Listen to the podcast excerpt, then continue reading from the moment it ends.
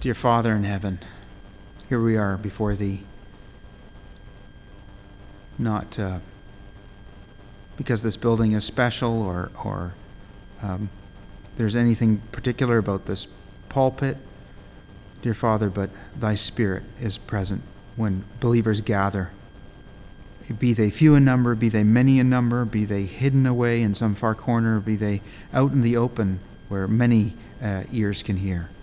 Dear Father, we are here and we know Thy Spirit is here to, to speak, to convict, to reassure, to guide us into all truth. That is the, the promise we are leaning on wholly, completely this afternoon hour as we open Thy Word. We are also here to pray, to ask petitions, uh, many that were shared this morning, and um, though many that we are aware of, of those that are sick and suffering, uh, be it from old age and uh, the difficulties that attend to it, or uh, calamities like cancer or other diseases. Dear Father, we pray now. We lift up those, uh, the many, dear Father. We do not name them right at this moment, dear Father, but we know Thou knowest each one and can meet each need in that way that is Thy perfect will, dear Father. And that's what we pray, dear Father. We know that Thy perfect will the good, the acceptable, perfect will that we heard about this morning can be accomplished, is being accomplished in the hearts of those that are submitted to Thee. That is a wonderful place to be at Thy feet, dear Father. We rejoice in that. We ask for Thy blessing, and we pray this in the name of Jesus. Amen. So this morning we heard uh, the, the pattern the, that we should be transformed into and um, as opposed to the worldly pattern. And I thought for this afternoon's meditation, we could maybe learn a little bit more about that godly pattern of for his church. And it's found in 1 Corinthians chapter 6. 1 Corinthians chapter 6.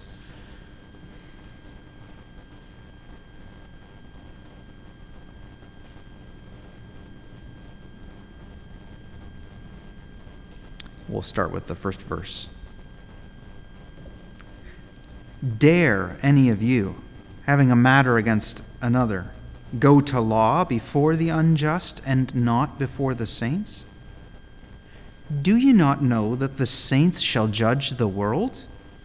And if the world shall be judged by you, are ye unworthy to judge the smallest matters? Know ye not that we shall judge angels? How much more things that pertain to this life? If then ye have judgments of things pertaining to this life, set them to judge who are least esteemed in the church. I speak to your shame. Is it so that there is not a wise man among you, no, not one that shall be able to judge between his brethren? But brother goeth to law with brother, and that before the unbelievers. Now, therefore, there is utterly a fault among you, because ye go to law one with another. Why do ye not rather take wrong? Why do ye not rather suffer yourselves to be defrauded? Nay, ye do wrong and defraud, and that your brethren. Know ye not that the unrighteous shall not inherit the kingdom of God? Be not deceived. Neither fornicators, nor idolaters, nor adulterers, nor effeminate, nor abusers of themselves with mankind nor thieves, nor covetous, nor drunkards, nor revilers, nor extortioners shall inherit the kingdom of God. And such were some of you. But ye are washed, but ye are sanctified, but ye are justified in the name of the Lord Jesus and by the Spirit of our God. I've read up to verse 11 of chapter 6 in 1 Corinthians. May the Lord bless the reading of his word.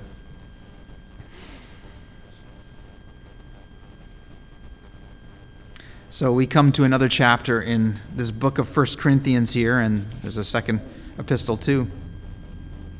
Another chapter in a church's history, the church at Corinth, and um, another um, problem, I guess.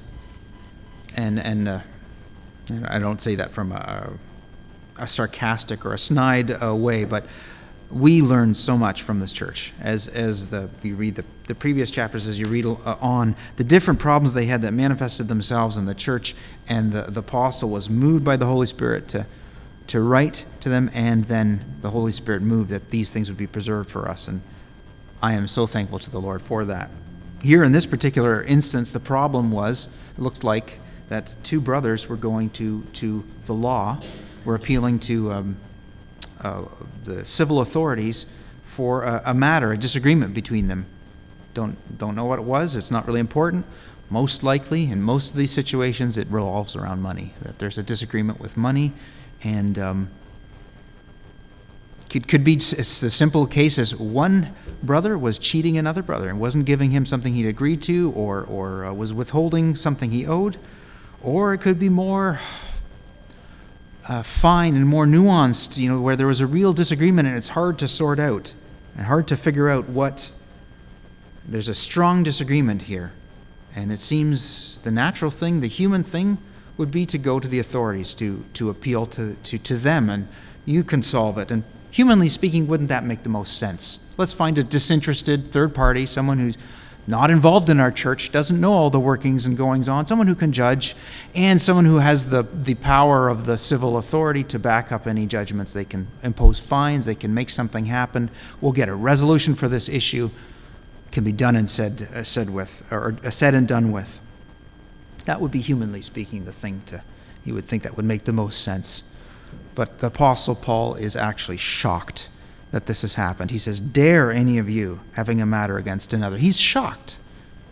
He thinks this is, an, this is an unconscionable situation here in the church that two brothers, two believers in Christ, have gone to a civil authority to solve a problem. And he says, The church, you should be instead turning to the church to solve this problem, to judge between two brothers that disagree. Why is that the case? Why is he shocked? We may think of the first thing we may think of is, oh, this would, um, such a matter brought before civil authorities will make the church look bad, be a poor witness. And indeed, it, that is a consideration. Verse 6 kind of implies that. But brother goeth to law with brother, and that before the unbelievers. But that's not the first thing the Apostle Paul goes to. He looks at the eternal perspective right off the bat. He says, Don't you know that we are going to be judging the world? That those that are with Christ will be reigning with him. We've read that in Revelations as we've studied in the book of Revelation as we've studied the past number of months. And um, chapter 20 uh, does, does say that, that, that uh, believers, those that follow the Lamb, that they will be judging uh, in the millennial kingdom. Daniel says it in chapter 7 too, that judgment, when the Ancient of Days, the thrones were set for judgment. So it's clear in prophecy that, that this will be the case, that those that follow Christ will uh, one day be sitting in a position of, of rule, of authority, and judgment over the nations, over the wisest, the mightiest, the, the wealthiest of this world. Just think about that for a moment.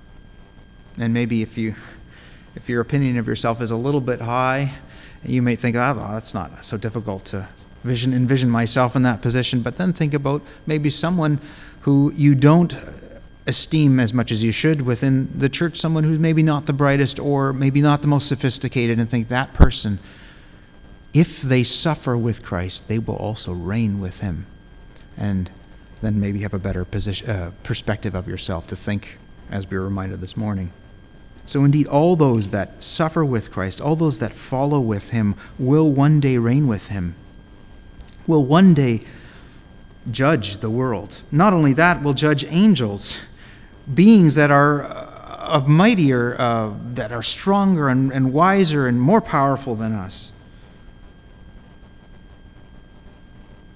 There is an eternal perspective here. And with the Lord's help, maybe we'll get into why that's the case, why God has designed it that, that way.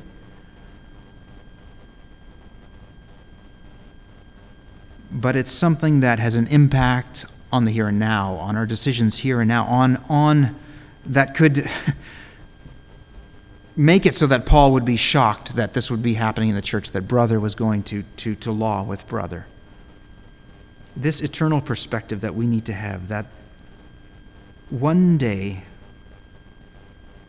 all the things that we are told to value and, and, and prize above the material things, those will be the things that it will be evident. This will be the rule and the law and the, and the, um, the means of judgment for all the whole world. Not whatever the criminal code of Canada is right now, or the civil code, or, or, or whatever um, the social uh, mores are. One day, this will be the ultimate thing that everyone will answer to. And that is on the basis in which we will be sitting as judges, as reigning, as those that rule and reign with Christ. If we value what is in this book, if we live by what is in this book, if we allow the, the daily decisions and the big decisions, the disagreements between brothers, between sisters, to rule, uh, uh to be ruled by what is in this book and, and, and the things we heard this morning in, in Romans 12, the, the esteeming each other, the love, the, the, the ministering to each other. If we allow that to inform our decisions, then we will one day be reigning and ruling with Christ. That puts into perspective the matters that we deal with here and now. These are indeed small matter. What is $100? What is $1,000? What is $100,000 in the light of an eternity, of a, of a, of a a life forever reigning with Christ? Am I willing to give that up for the sake of some money here and now, some disagreement that I may have? Paul goes on, he says, Why don't you suffer yourself to be defrauded? If, if, if it comes to that, if you cannot get the satis- if, if uh, the situation cannot be resolved the way uh, we think it should be by laws of fairness and rightness, can I see the eternal perspective God's kingdom, my reign with him, and suffer myself to be defrauded if that be the case? If it's going to come out that way? So Paul says, no. Those that are in the church, those that operate by the rule of grace, that operate by the rule of God's truth, they're the ones that should adjudicate things like this between brother and brother. Because there is the opportunity for reconciliation, there is the opportunity for growth. How many times has it been that you have had a experience, a, a disagreement, um, a conflict with, with another brother, another sister, and you work that out through the Spirit of Christ, through humbling yourselves before His, His Word, before Him, and things come out the other side of it stronger and better. That's God's will in this, in any kind of disagreement like this, that the truth of Scripture, the truth of what Christ has done, would operate on that situation, operate on the hearts of the individuals in that, that situation, and they would be transformed. They would, they would be able to say, Well, I'm, I'm willing to, you know, I don't agree with you on this money issue, but here you go. If that's, if that's the way it is, uh, if, if, if that's going to win you, if that's going to be the perspective, now truth matters. And, and that's part of the, the wisdom that's that God gives his children is that truth matters and that we cannot, if someone is cheating someone else in the church, they need to be dealt with. They need to be uh, uh, disciplined in a way that they can see the error of their ways, uh, even if that means uh, separating them from the church. As, as Paul makes clear in the previous chapter and in this chapter, too, in that list of of, of those that we are not to keep company with. If any man that is called a brother be a fornicator or covetous or an idolater or a railer or a drunkard or an extortioner, someone who persists in that and, and, and refuses the, the admonition of brothers and sisters, uh, such a person needs to be separated for their own good and for the good of the church. So, the situation here in Corinth, where this was happening, Paul had to use strong words to help them to see the eternal perspective and also to see the wisdom that is in Christ. And this is really the wisdom that needs to be brought to bear on any sort of disagreements, any sort of divisions between brothers and sisters. This is the wisdom that, that, that Paul wanted to hold up and to, to preach nothing else but in that church in Corinth, that worldly wise church that, that, that prized eloquent speakers and, and, and those that were versed in, in Greek oratory and logic and all that. And he had to say, No, I wanted to know nothing among you but Christ and Him crucified. I wanted to preach nothing but Jesus Christ and His cross. And that is going to be the thing that's going to show and transform and really make you um, and, and really unite you too. This is a divided church, a church that had a lot of divisions.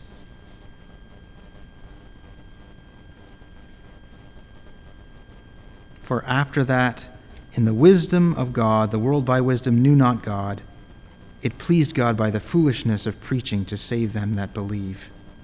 For the Jews require a sign, and the Greeks seek after wisdom, but we preach Christ crucified. And that was Paul's approach. I determined nothing to, to, know nothing among you, to save Jesus Christ and Him crucified. I was with you in weakness and in fear and in much trembling. This is chapter 2. And my speech and my preaching was not with enticing words of man's wisdom, but in demonstration of the Spirit and of power. And then in the rest of chapter 2, he goes on to, to talk about this wisdom, the things that are hidden that God has now revealed to us through His Spirit. People that are partaking of that though they may be simple people, not well versed in even what the legal requirements are or, or um, the, the, the wisdom of this world, those are the people that can discern hearts, that can see the true intents, the things that the law stays away from. The, the law of this world, it doesn't dive into the hearts of people and why they've done certain things, maybe a certain bit, but in the end, it's, everyone's judged by their actions. Those that partake of the wisdom that is in Jesus Christ We, we, we can't really know and, and judge motives completely. We, we don't know, but we can appeal to that. And we can speak the words that will transform and will make a difference for people. And that's the kind of wisdom that, that, that needs to be brought to bear in any of these situations of division and, and, uh, and difference. You know, the law, it's dead. Paul says that in, in Romans um, very clearly. The law can't do it can't transform. It can't make new. Uh, it has a. Why would we run to the law for that satisfaction when we can run to Jesus Christ and His cross for the ultimate satisfaction, for life, for for redemption, for for uh, something new brought out of what we deem a hopeless situation.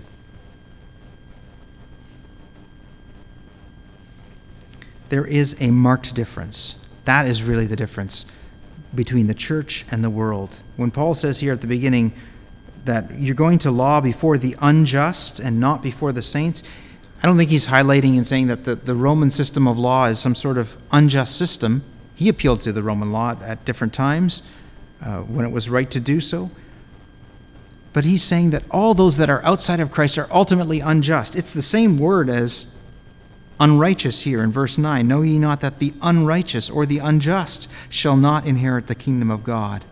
These people are outside of God's kingdom. They will never inherit all the things that He has in store, all the things that He has in store for us now. And as a result, they can bring nothing lasting and nothing transformative to any, any situation, any conflict that, that we have between us.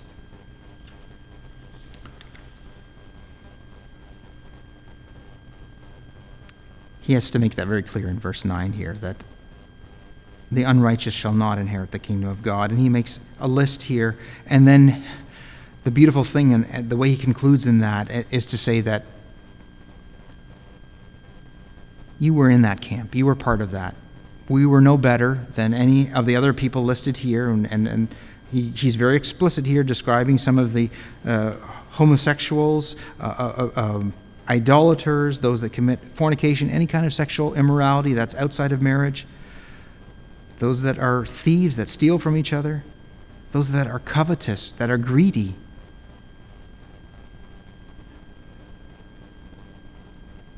Those that are drunkards, those that, uh, that are captive to alcohol and cannot get loose from it, are not availing themselves of the power and the, the the freedom that is in Christ,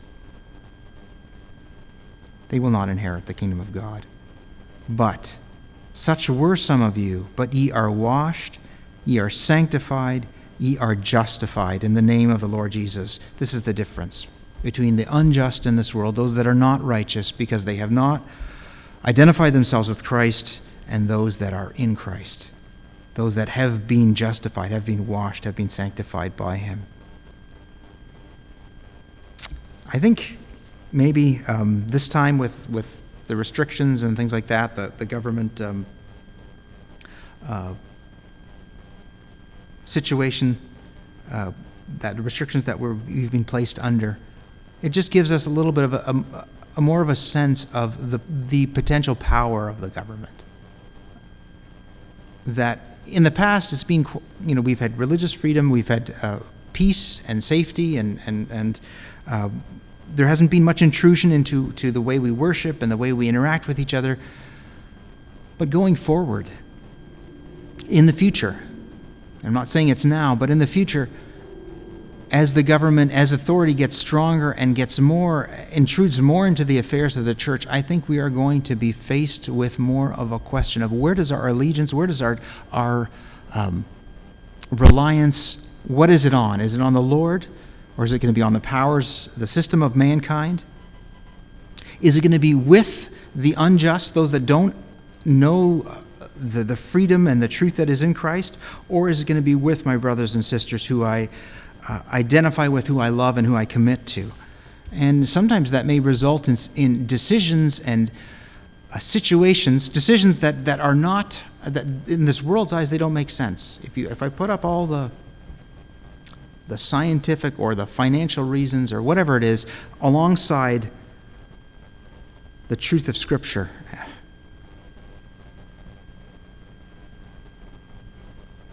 it may not make sense from the world's standpoint when I make a certain decision, but according to God's word, according to what I see in Christ Jesus, it makes complete sense. And I haven't explained that very well. I hope you get the sense of what I'm trying to, to, to, to say, uh, what I, the sense I get from this chapter.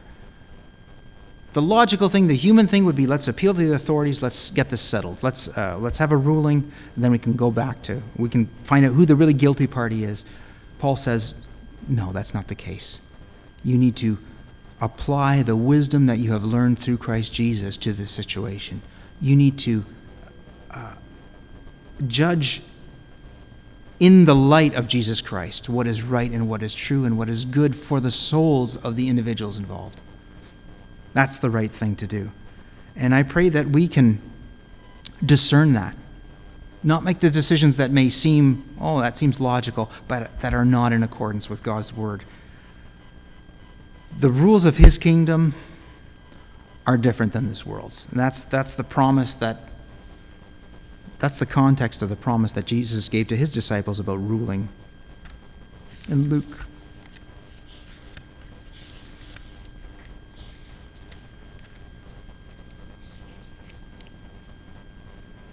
in Luke 22.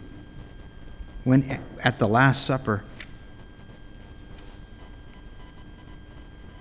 Jesus says, Ye are they which have continued with me in my temptations, and I appoint unto you a kingdom, as my Father hath appointed unto me, that ye may eat and drink at my table in my kingdom, and sit on thrones judging the twelve tribes of Israel.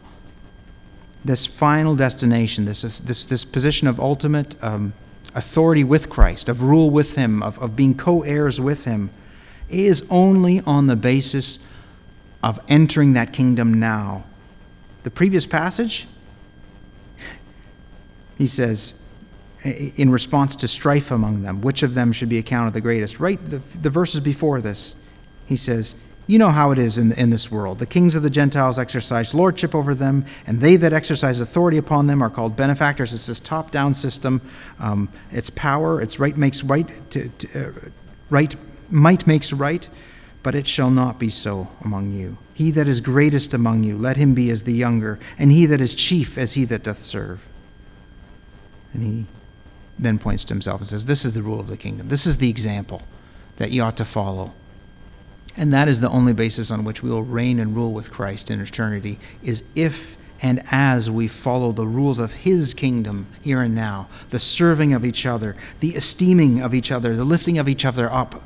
And that's how it ought to have worked out in that situation in Corinth. That's how it ought to work out in any situation, any conflict that we have here and now, where we think we have the right we were reminded this morning that so often our perspective is skewed. We don't see the whole situation, but it's as the wisdom and the love of, of, of Jesus Christ is exercised among us. As we look to his example, things become clear.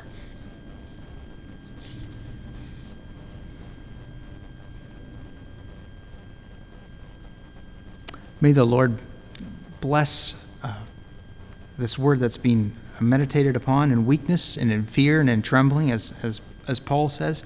May Christ be glorified in all this. That's really our ultimate uh, object, our ultimate destination, our ultimate uh, purpose in any interaction we have is that Christ is lifted up, that he's seen by a watching world. And the way that happens is not by making decisions according to how the world does it, according to their calculations, their, their, their machinations. It's according to the rule of Christ and his wisdom. May the Lord bless his word.